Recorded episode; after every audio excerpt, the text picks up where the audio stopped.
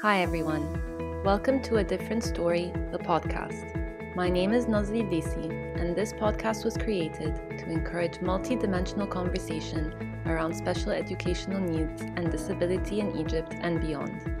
Every other week, we will be speaking to working professionals, family, and community members in the MENA region with the hope that through greater awareness and education, we as a community can deconstruct the stigma and the presupposed judgments we have formed towards special needs and disability. So sit back and enjoy. Today we are joined by Caryn Price, a South African special educational needs teacher and consultant based in the UK with 20 years of experience in the field. Caryn discusses the difference between integration and inclusion, the legislation and measures currently in place in the UK, and how the global community benefits from including individuals with special educational needs and disability into mainstream school settings. Caryn, welcome to a different story. I'm Thank so, so, so happy. I'm so happy you've offered to be a guest on the podcast. I'm really looking forward to this. Thank you. Um, It's so nice to hear your voice, and I'm, I'm excited to be part of your phenomenal movement of change and uh, discussions. I think it's such an important thing to be doing, and I'm looking forward to uh, hopefully contributing. Yes, no, I, I can't do it without people like you who offer to give your expertise and your knowledge and to share everything that you've been through. So I'm really excited for everyone to to learn from your experience today. And I just want to tell people how we met Caryn. So the two of us Mm. met during our masters in special Uh-huh. and inclusive education last year at UCL. And Mhm. unfortunately, I met Caryn towards the later part of the year. I wish I met you earlier on. I didn't I know, like until the second half that we were together on the course. Yes. Um, but yeah, Caryn has so much experience in the field. Um, so we're going to just get right into it.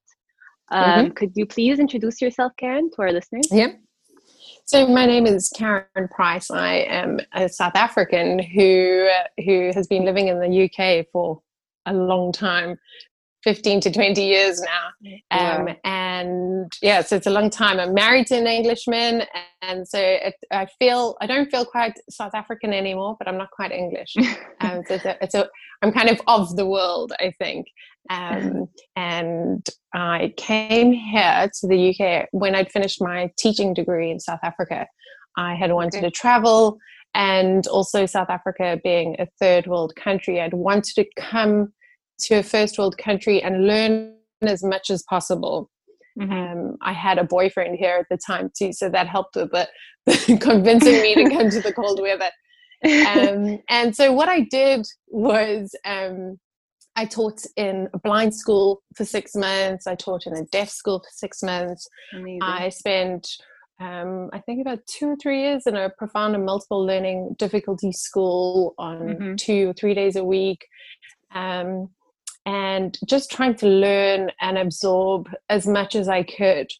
Mhm. Um, what I found was that um, the mainstream teachers weren't trained enough, and I certainly certainly hadn't been trained enough or understood enough of of what SEN meant. Mhm. Um, and with regards to autism, it's such a huge spectrum um, Mhm. with so many co-occurring disorders. But so many of our children are in specialist education, and they would do so well within the mainstream Mhm. and that's where I started finding my niche. And so what I do now is Yeah. something I'm hugely passionate about, and I feel like for me, and I always catch myself smiling when I say this, but Mm-hmm. I feel like if I can't do, it's like breathing for me. If I can't do Okay. what I do, I don't feel like I'm me Mhm. um, which means that I now have 19 schools. I had 12 before uh, COVID, um, but we needed a little bit more help. So I have 19 schools, mainstream schools now, uh, Mhm. private and state, that I consult in, I collaborate with.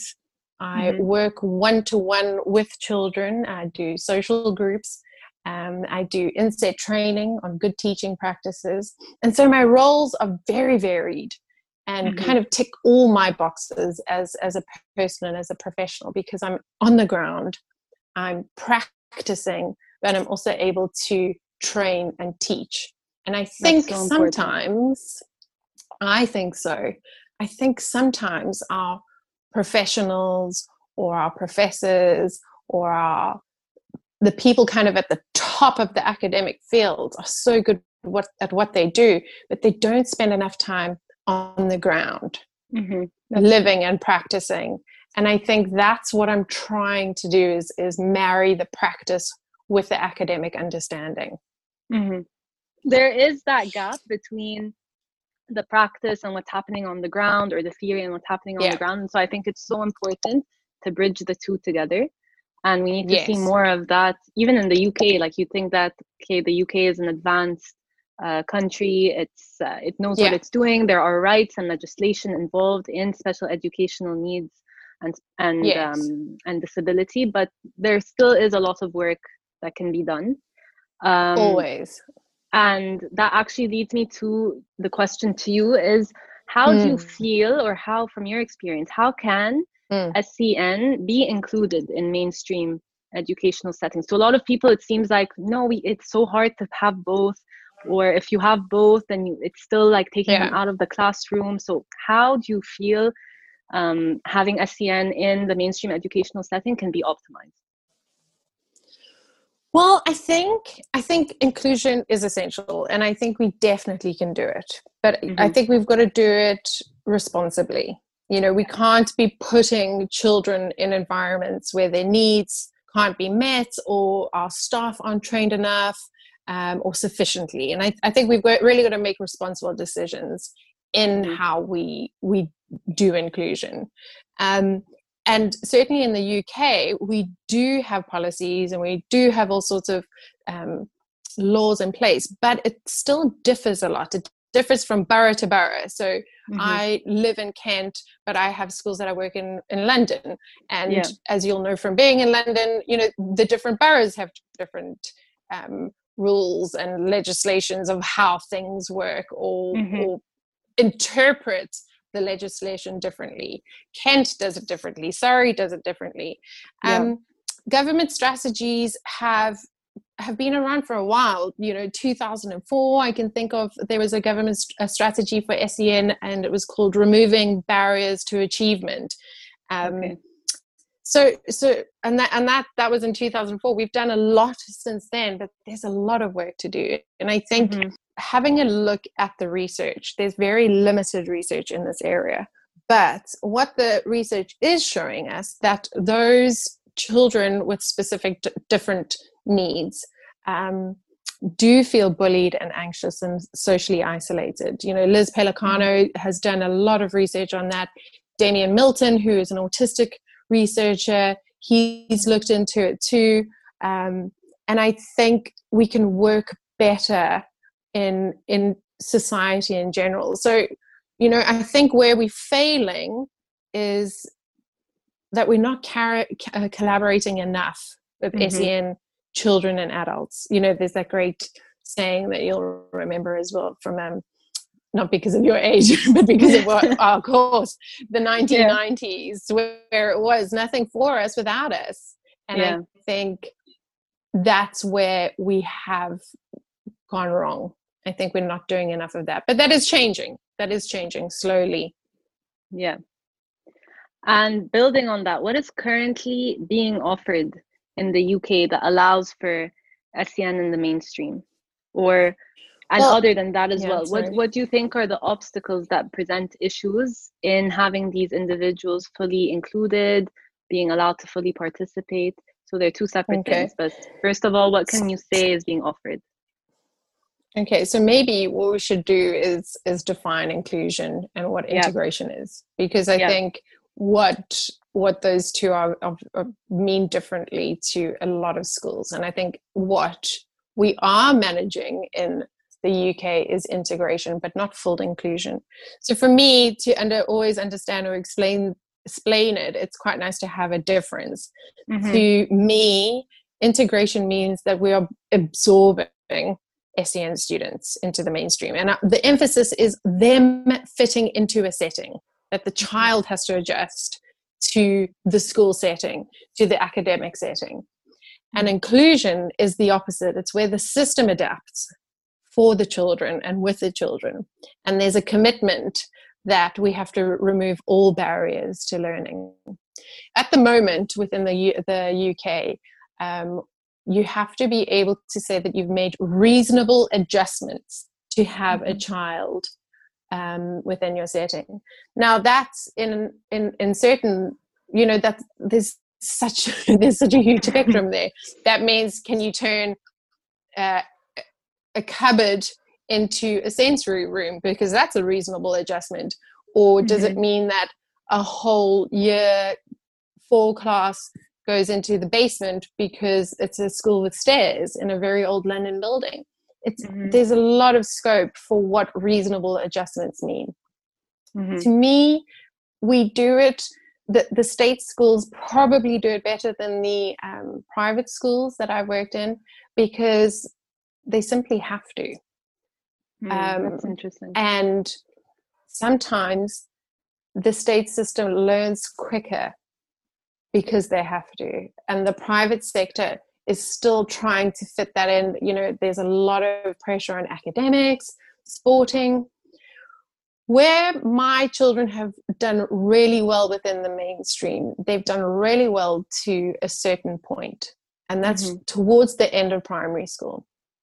And these will be what would be considered or the mainstream kind of population would understand as high functioning. We don't really use those kind of terms, but in, in order yeah. for your listeners to understand high functioning special needs. So those would be children who could learn and read and talk and and, and specific kind of things. Um, and we get to the point where these children are have done so well that they really are aware of their limitations.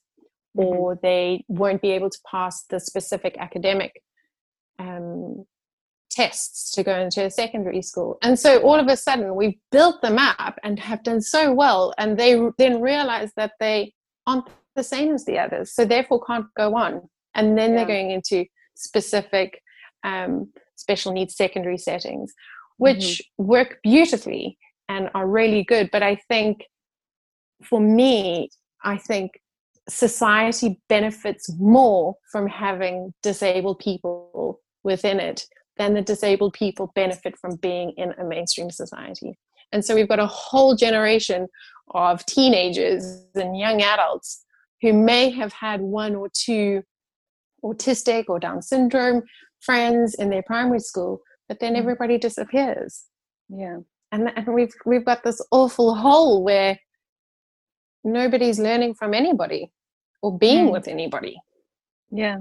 And what would you like to see more of in the field on a global level, on a national level? What do you think needs to be improved more specifically?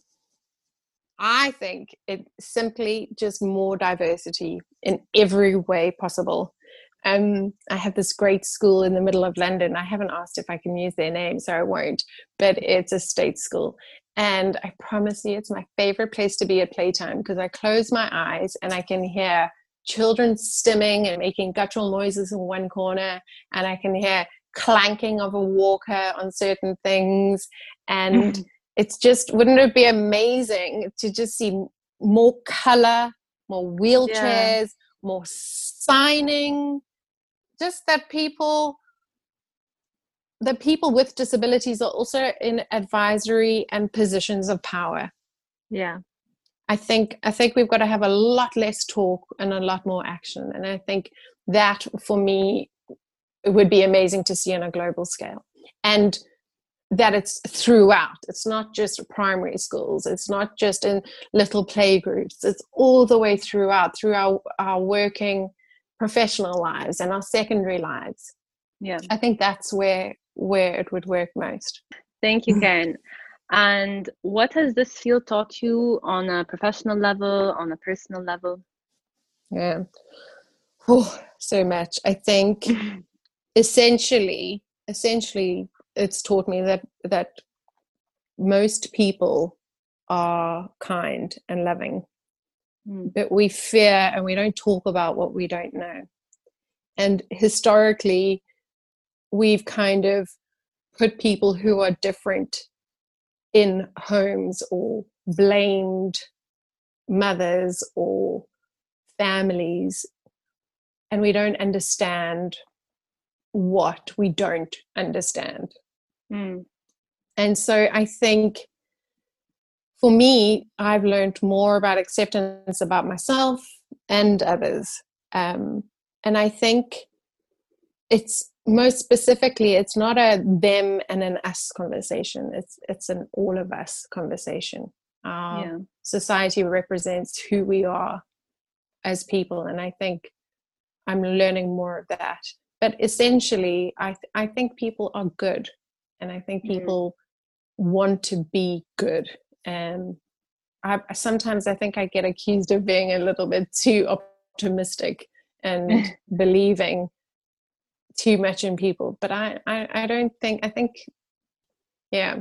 And and also we can unlearn things. So whatever we've learned or learned by mistake or learned historically we can unlearn. And i think that's so important. We don't have to carry on the way that we are. We don't have to be sen sen Mm. scared of it i think i think that's what it is and i think also that it is about having people who have lived experience giving information and learning from them participatory research in everything Mm.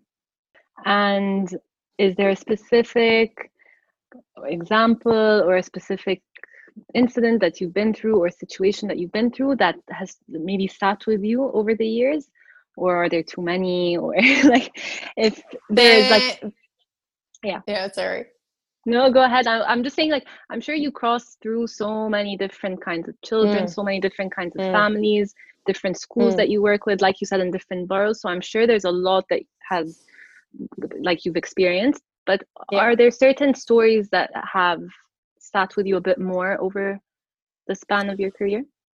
Well, I have. Um, there are there are many, but the first one I, that always comes to mind is I have uh, a brother who went to a special needs school for a bit, and they had a swimming gala. I come from a teaching background. My mom was a teacher, my sister was a teacher, and uh, we've a, a big family, loads of children. So we've always been a very kind of children friendly, loving family, and. Um, we went to go watch a school gala, which is a swimming gala, like swimming competitions.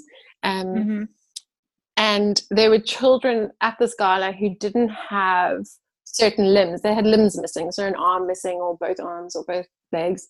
And I remember looking at them, and they they were swimming like dolphins. And I, I was so inspired by the fact that n- not having a limb didn't Mm. limit who they were and i think Yeah. for that for me was the big the real beginning of of trying to figure this out and how we all need to be seeing that the other point that really sits with me is i had a conversation with a disabled friend and we were talking about the fact that at some point or various points over our lives we will be disabled whether that be age or an accident or um, you know think about covid. We've all mm-hmm. been disabled from our lives. And i think that has really sat with me because my husband's an architect. So with the Yeah. things that he does i always say to him have you had a look at how people can get in and out of that building? How, it, we have to become more inclusive in everything that we do not just Mhm. okay you can look, everybody come to mainstream school when actually you can't get into the building or you can't get off the curb or you can't get into a restaurant because there's no space for a wheelchair or you know we kind of like in society we like nice neat special needs we like the Yeah. quirky autistic people we like the really bright down syndrome. As soon as we start talking about behavioral issues Yeah. um, or bits of disability that we don't that doesn't fit into a nice neat box that's where we throw we we like okay well you can come in but you can't. And that's where we've gone really badly i think. You know if we look at how we look after our elderly all in homes during covid they they've been removed to be safe, but nobody can see them. And I think yeah. we have to we have to be inclusive in everything. And so those that conversation that I had with a disabled friend has has really not only inspired me but also made me think we really need to be hearing other people um, mm. who live and experience um, disabilities. So those two have stuck with me. I also have a 19 year old boy who I've been with for 10 years.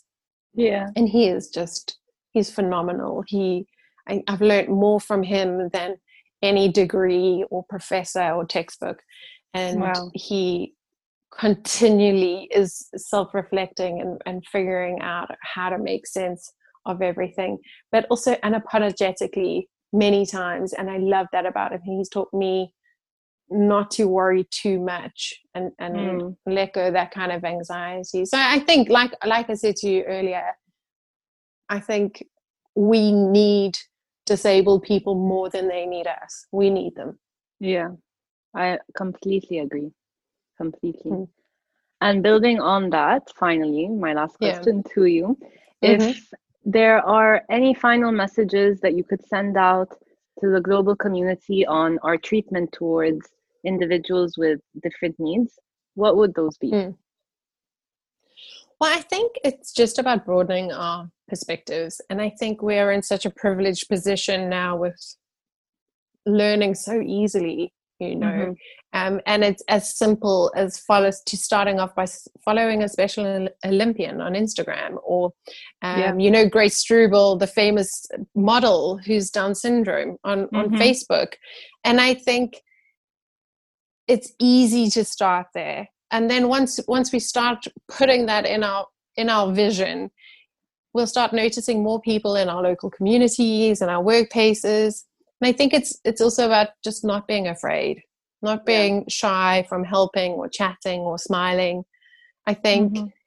And i and again because we're in a covid world at the moment i think the pandemic has disabled all of us and and mm-hmm. hopefully by using our own experiences by feeling disabled in whatever capacity and i don't think it's been the great equalizer either it, it hasn't mm-hmm. i think we have all felt disabled in certain areas and so we we have more of a chance now to have a personal experience and to mm-hmm. move that forward you know and, and, i think again it's it's not a them and an us conversation it's a it's a all of us conversation.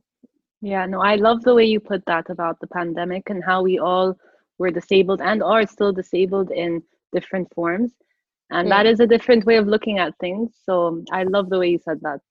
That was really nice Thanks. Um, I'm glad it's a it's a, and I think I think also put you know getting back to the research we we've got to be doing more research and not about a, a deficit. We like to look at things and go well an autistic person can't do that firstly that's a generalization or we can't do that or we, we look at it from a deficit but we're not looking at it from a strengths wise and and mm-hmm. we have so many strengths in so many different cultures and beliefs and and disorders and disabilities that I think looking at those strengths and how best to use those strengths mm-hmm. will be a totally different way of looking at things. Yeah, I agree. I agree. Caryn, thank you so, so much. This was an absolute pleasure. I love everything you said. I think it's all news to a lot of people.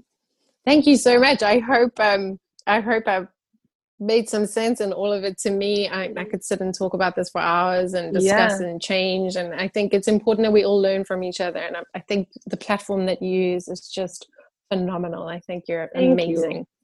Thank, so thank you, you, for having so me. much. Thank you all for uh, for listening and i hope you have a great day. Bye everyone. Thanks Thank you for listening, and don't forget to please subscribe to the podcast if you liked what you heard. You can also find us on Instagram and Facebook at, at Different Story by N. As always, this podcast is your platform, it's your voice. Please reach out to me if you'd like to be involved or share your story. Have a wonderful day and stay tuned for next week's guest.